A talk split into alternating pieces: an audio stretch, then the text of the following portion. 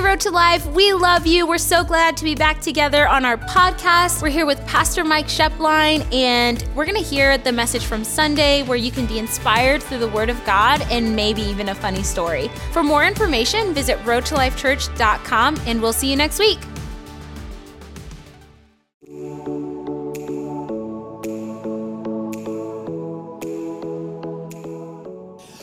Um, we're going to teach on something today, and the title of it is roller coasters, plural, roller coasters. Did you did you guys look at this picture right here? Does that look like Glen Head right there? That looks like Glen Head. How many of you think, Glen, if you're watching online, I believe you were on that roller coaster. But um, thanks to Ben, we were able to get that in there. but anyway, you know, when you think about, we like roller coasters because we know the outcome. Are you with me? We know that we're. What if you were to? What if it, when you were getting on the roller coaster, there was a sign that said 50-50 chance? How many of you? How many of you would just be like, you know what? I'm just going to watch with my with my iPhone camera and I'm going to take some pictures of this. How about if it was a 70 30? Anybody get on a roller coaster if it was a 70? How about a 90 10? How about a 99 1? You know, we would just simply say it looks fun, but I'm not getting on that roller coaster. and I, I think, you know, when you think about it, we'll take a roller coaster as long as the outcome is predictable. If we can look and say, hey, the track record, the outcome is predictable, I think that if we reflect, we'd agree that life is like a roller coaster. You say, what do you mean? Life is about ups, life is about downs, and then life is just about just you know, just kind of static, going in a particular direction. How many of you know what I'm saying? And if, if you think about it, is that faith in God is what gives us the ability in those highs, in those lows, and when everything is just static, to keep our mind right, to keep our expectation right, and to keep our thinking right.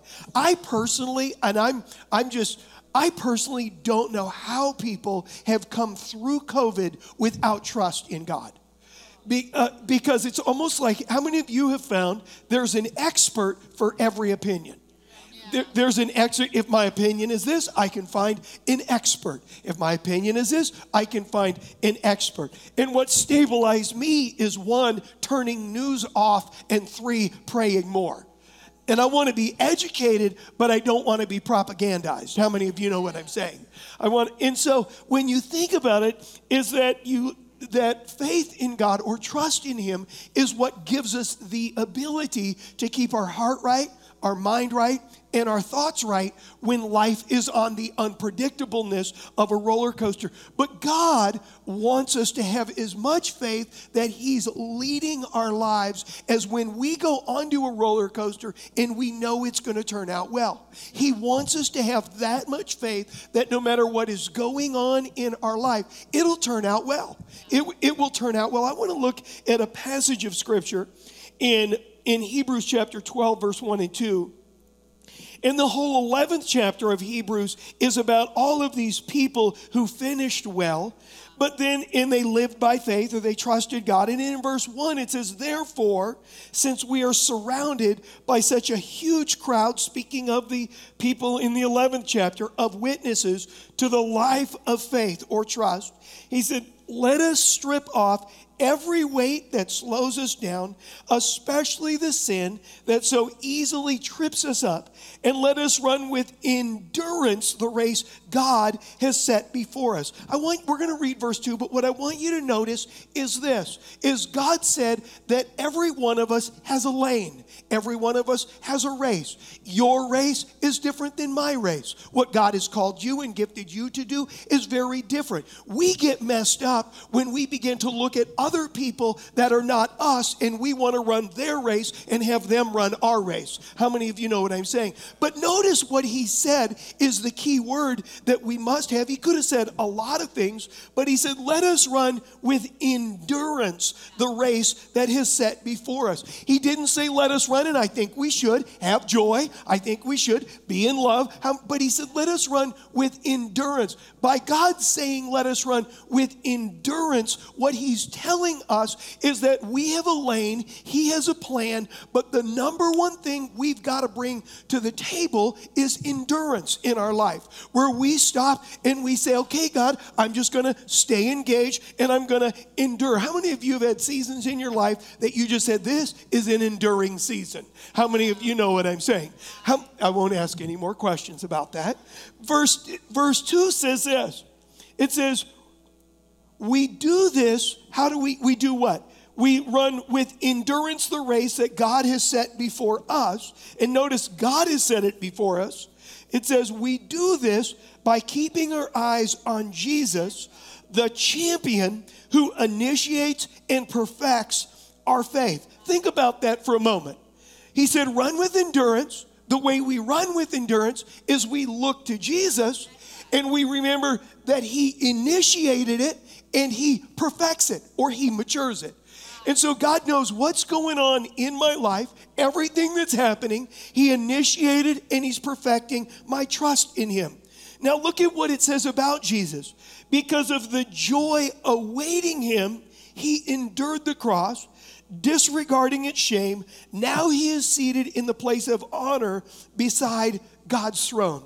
Notice the statement there is we would all agree Jesus was anointed and called by God, every one of us. But what we see very clearly in that verse is it says, because of the joy awaiting him, he endured the cross. That was a roller coaster. That was a, you know, how many of you know you want to be around when God's doing the miracles and multiplying the food and all of that? But the cross thing, that was not something Jesus even said, Can I avoid this? Is there any way I can get around this? Not my will, your will be done.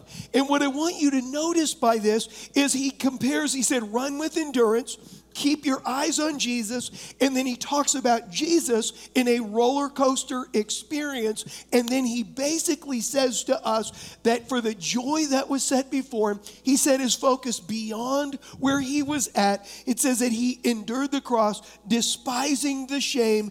And then he said this he said, Now he is seated at a place of honor at God's right hand. And that what we've got to realize roller coasters are just part of it. You know, the great theologian, Forrest Gump. How many of you know who Forrest Gump is? He quoted his mother, who was another theologian, and she said, Life is like a box of chocolates. How many of you before have got a box of chocolates and 50% of them are good and the other ones you would have never bought? How many of you know what I'm saying? Listen, if you get me chocolates for Christmas, praise the Lord, but I'm just going to tell you straight up my wife will bite them. And if they're not good, she'll put the other half back for me to finish. And yeah, yeah right.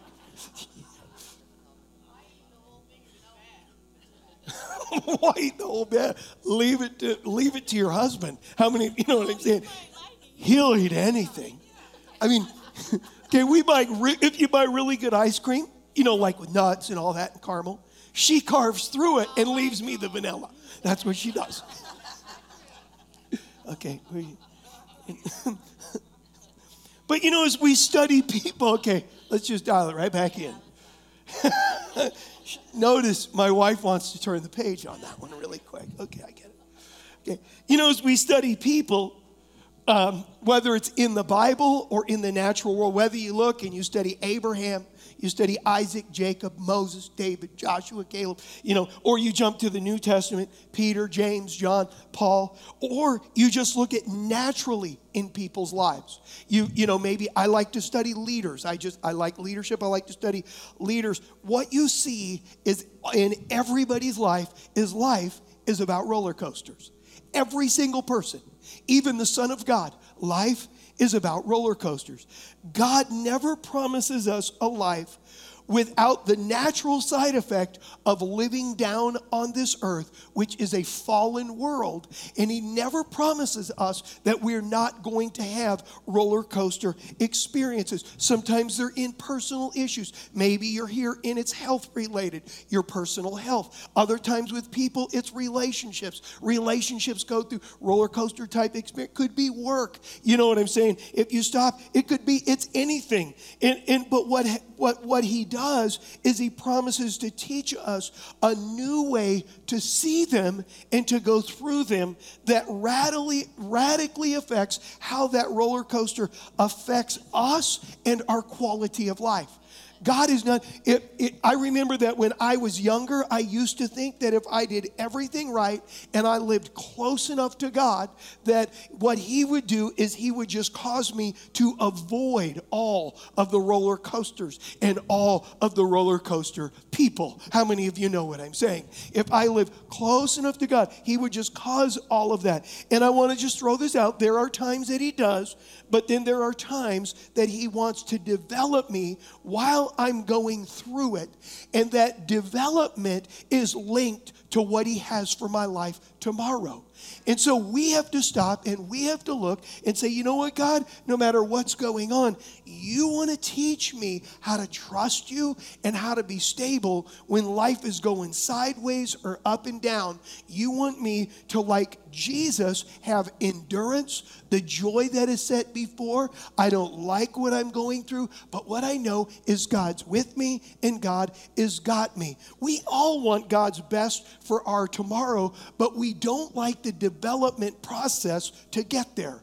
We're like, God, I want, I want what you said, but we don't like the development. You know, when I was younger, I would rebuke everything in my life that was difficult and I would use the name of Jesus. How many of you know what I'm saying? Has anybody ever done, anybody kind of, you know what I'm saying? I rebuke that in the name of Jesus. Like, the Lord's like, well, I'm growing you through it. I still rebuke it. It's uncomfortable. You say, why did you do that? Because I am an American. How many of you know what I'm saying? And the only thing we know about the Bill of Rights is the pursuit of happiness. How many of you know? How many of you know what I'm saying? I was 100% uh, American and 100% biblically naive as to God and what He was doing in my life.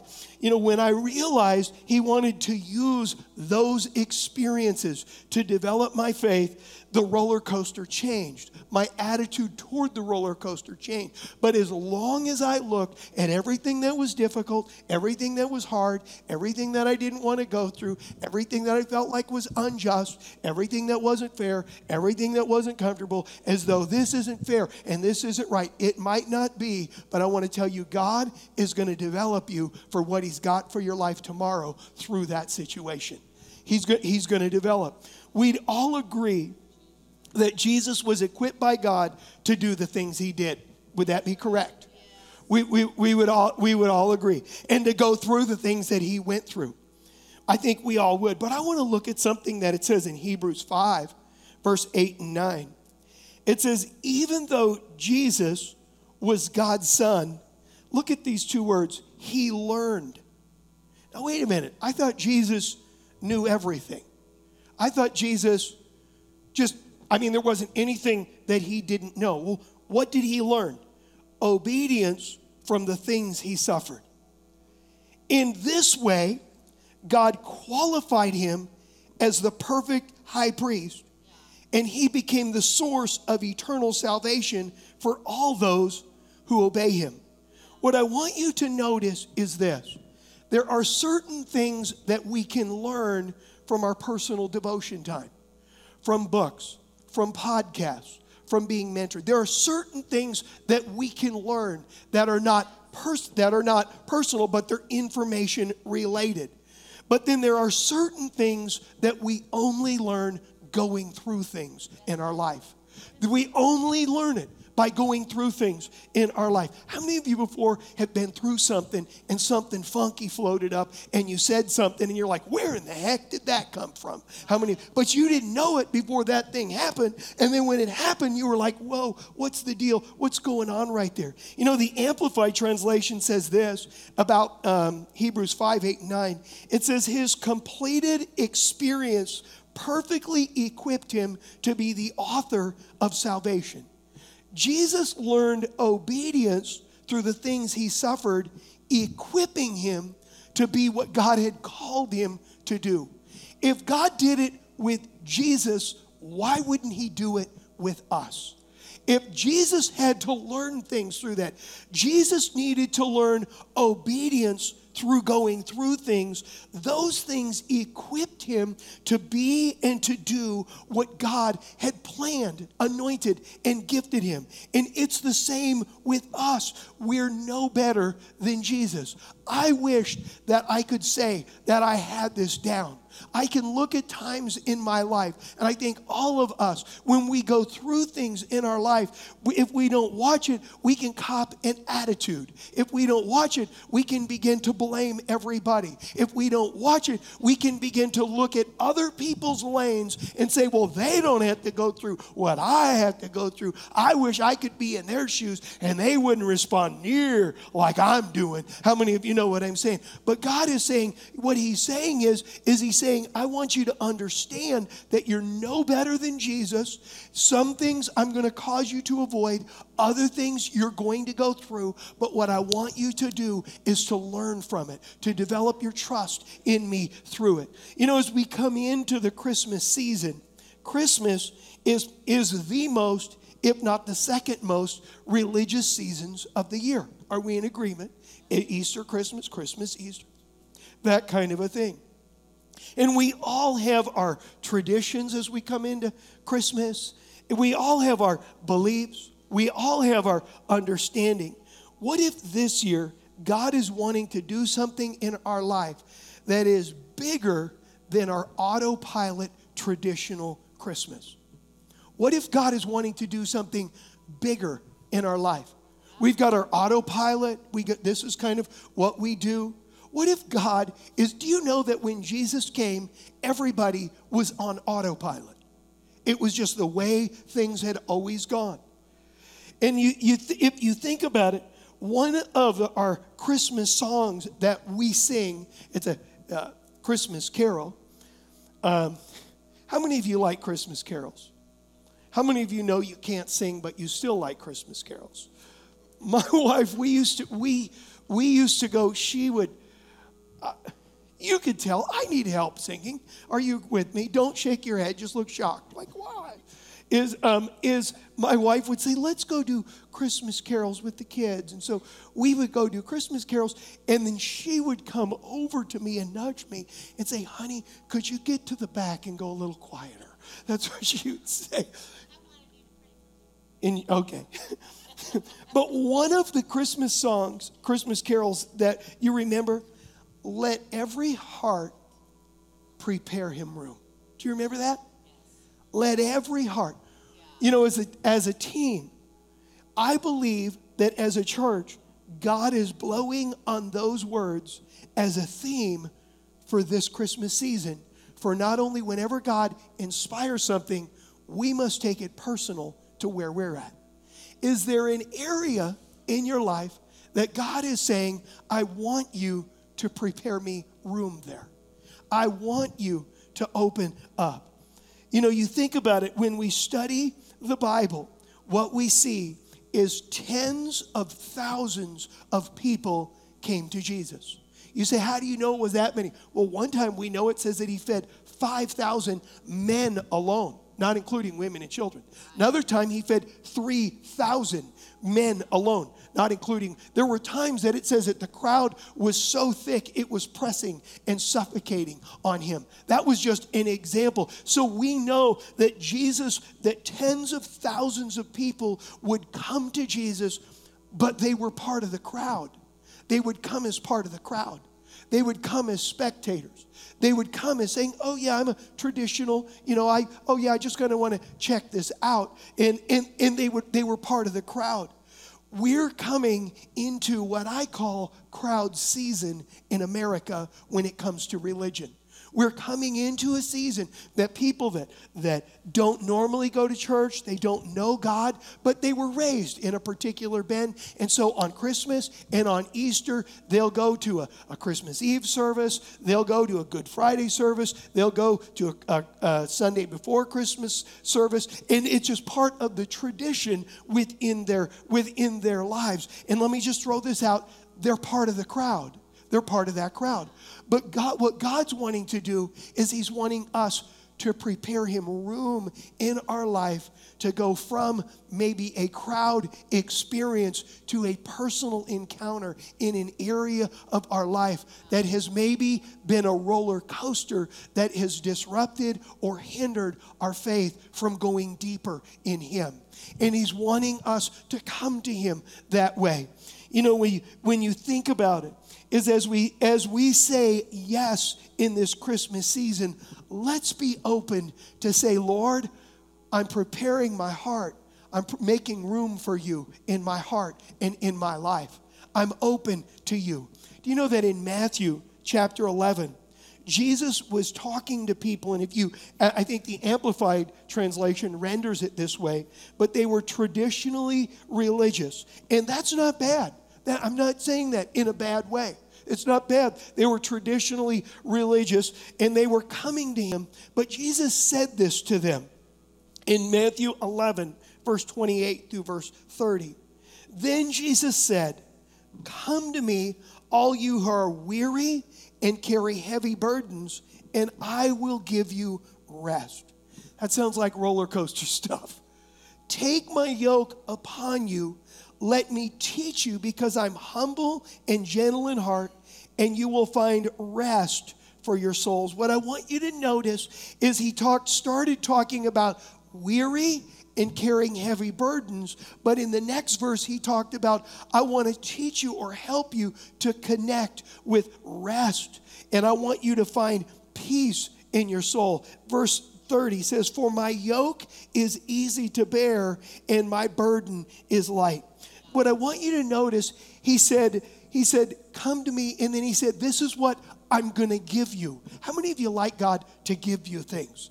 Jesus said, I'm going to give you something. This is what I'm going to give you. Jesus came to those who knew that they needed help. He didn't come to the ones who thought they had it all together. He, he came to the ones who knew that they needed help in their life. If you want to connect with God in this season, come to Him from a place of, Lord, I need your help. God, I need your help in my life. If you think about it, is the ones, if you look at this, the ones that received in the Bible, they were the ones that came to him and they cried out. They said, I'm in need. I have a need here. This is my specific need. And I want to just tell you this there is no need that is too small for God. And then on the other spectrum, there is no need that is too big for God. What God wants us to know Him as a loving Father that deeply cares and wants to be actively involved in our life, where there is a trust and a faith in Him. And so, what I, am going to just give you, if I could, five thoughts from this verse and then two reflection points. You said that's seven. Put on your track shoes. Get ready. Number one is this is there's a difference between coming to him and coming to him with an open heart. There's a big difference between the two. These people had already come.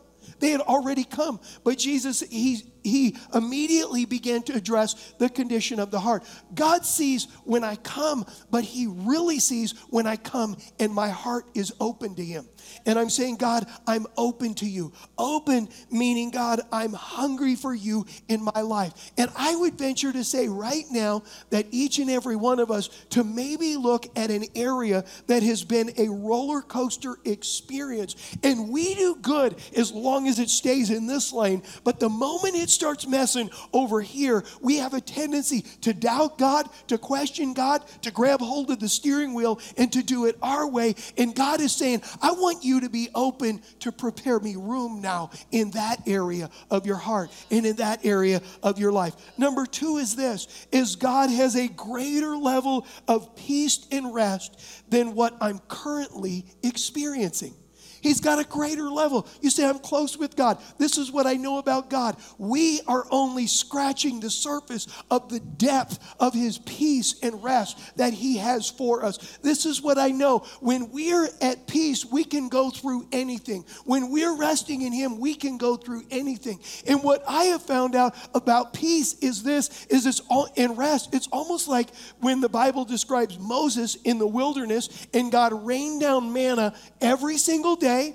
And he said, You go out and I'm going to give you enough for today. You remember Jesus' prayer? Give us this day our daily bread. God every day has a new dose of peace, has a new dose of rest, but we got to push into Him to get that in our life. I didn't say you didn't know God's peace in His rest, but He has more than what I've ever experienced. God has more. There's a deeper peace and a deeper rest than what I currently know, and He wants to reveal it. Is my my religious box in understanding limiting him in my life. Where I've got this box of God, this is where it's at. It often takes roller coaster experiences to reveal it in our life.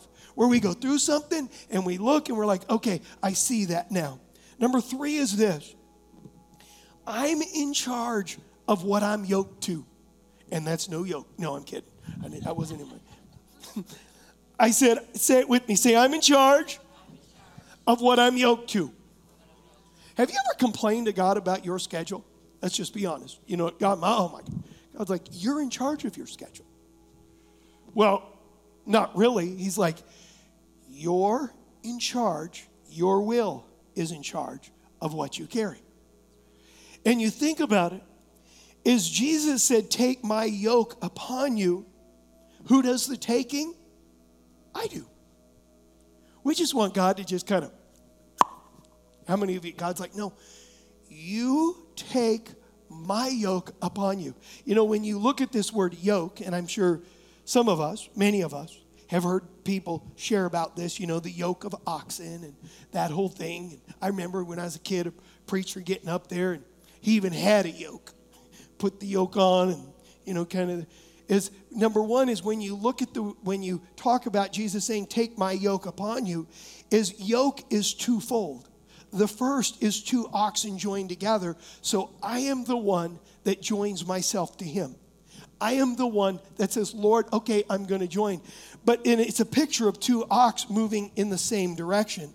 But then, equally, if you study Jewish history, is it is a rabbinical term or a term that the rabbis would use. And the rabbinical term, the meaning of it was to take upon ourselves the teaching of a rabbi, to take it on, to own it, and it to become part of our life. And you can clearly see by the next verses, this is what Jesus was meaning because he said, Learn of me. But a, so when we talk about being yoked, it's me saying, Lord, I realize that right now I need to join join myself to you, and I need to take your teaching, your word, and your ways and own them in my life so much so that they begin to affect how I see life, how I go through life, and the way that I do. Number four is this is humility and tenderheartedness is the garden that grows God's peace and refreshing. Humility and tenderhearted. How many of you know, or I hope, we're not, we, we cannot just get set in our ways, especially if they're broken. How many of you know what I'm saying? We cannot get, you say, well, why not? Because now you're just in survival mode. You're just in, we cannot, we have to stop and say, Lord, I'm humble and I'm, I have a, I'm tenderhearted because I realize that I'm going to experience your peace and your refreshing. Proverbs 22 4 says this True humility and the fear of the Lord, it leads somewhere. It leads to riches, honor, and a long life. Think about that statement. God says that if I'll cultivate an attitude of humility and fear of the Lord or a reverence for Him, God, your ways are right.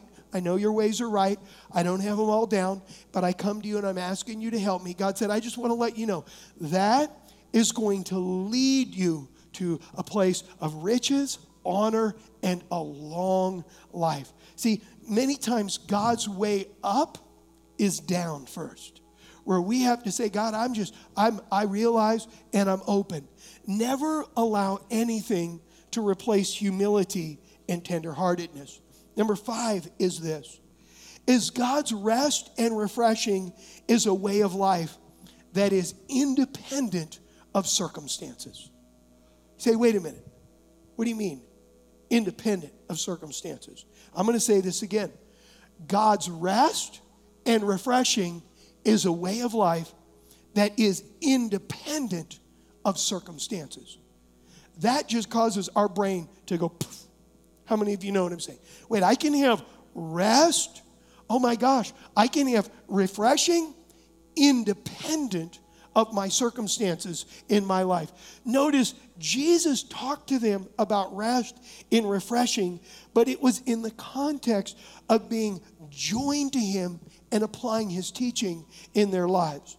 Not when their circumstances changed, but right now.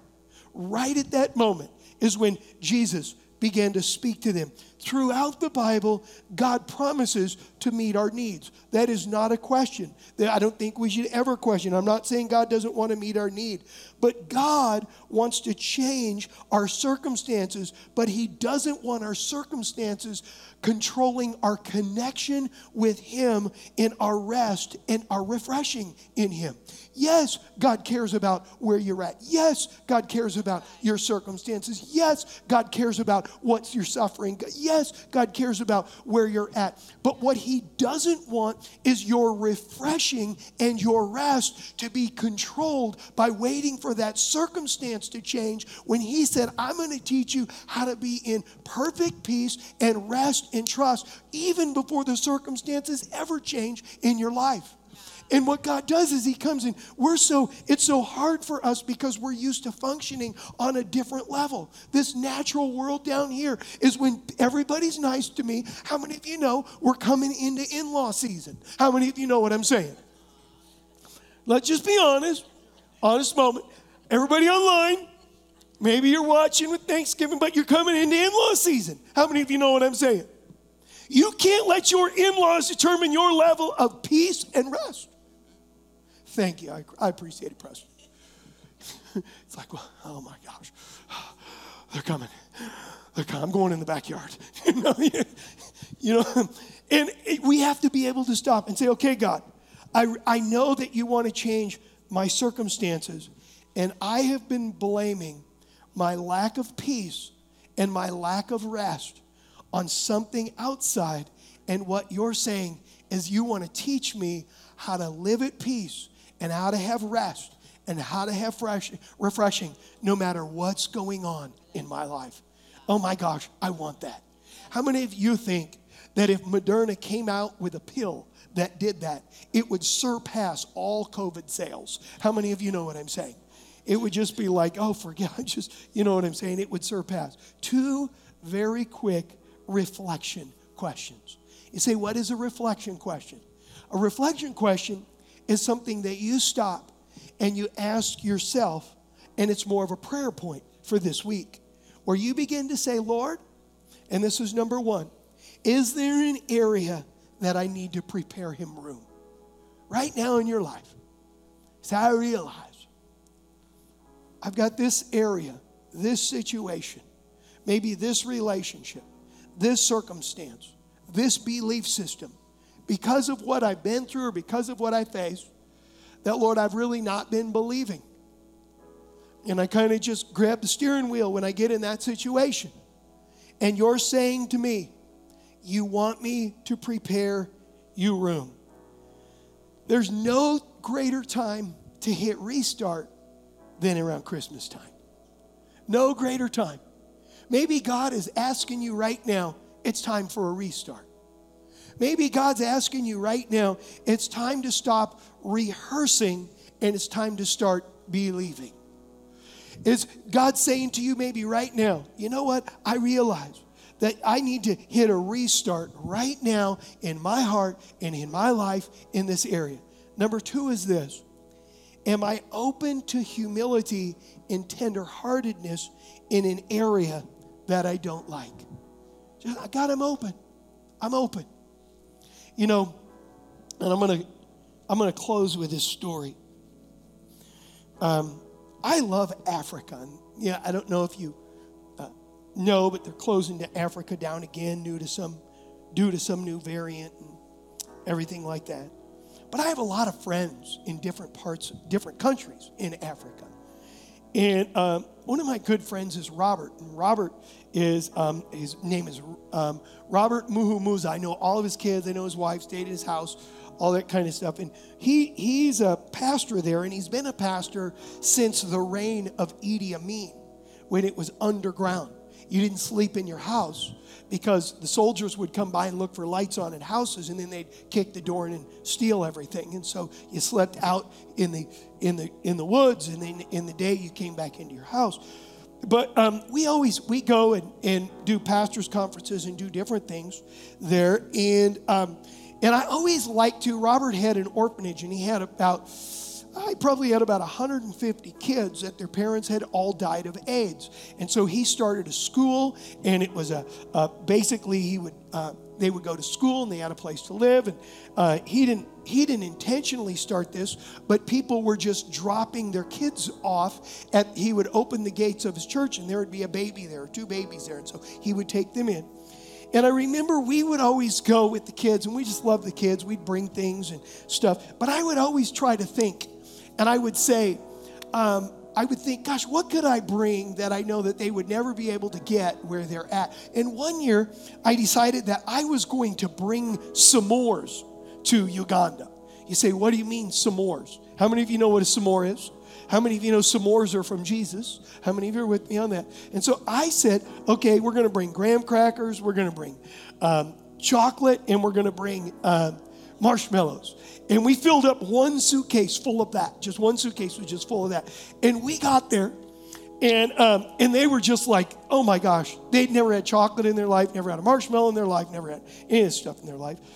And Robert's um, mother-in-law, his wife Joy's mother, was like 83 years old, didn't speak any English, and we were all around the campfire at his house. And we're all around the campfire, and she was about this tall, little sweet lady. And she was just watching all of us. She couldn't communicate, couldn't understand anything. And I looked over at her and I thought, I want to give her a s'more. And um, so I made a s'more and I carried it over and I handed it to her.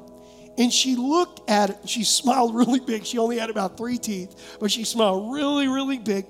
And she took a bite of it and she pulled it away from her mouth and she said something in Ugandan. And I said, Robert, what did she say? He said, She said, This is what heaven must taste like. That's what she said. She said she never had any of the ingredients. But she had to say, I'm going to eat that before she could experience what heaven tasted like. I believe that as we prepare him room, God is saying, I want to show you what heaven tastes like in that area, in that area, in that area. But you, we are the only ones that can say, okay, Lord, I'll eat that. Okay, Lord, I'll taste that. Okay, Lord, I want that. Amen. Stand to your feet if you would.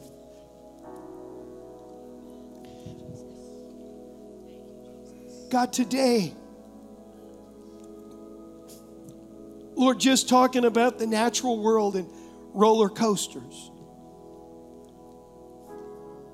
Lord, it just strikes. We look at Jesus, we look at Abraham, we look at David, we look at Paul, Peter, James, John. And what we clearly see is that the experience down here is like a roller coaster. You are not going to exempt us from it.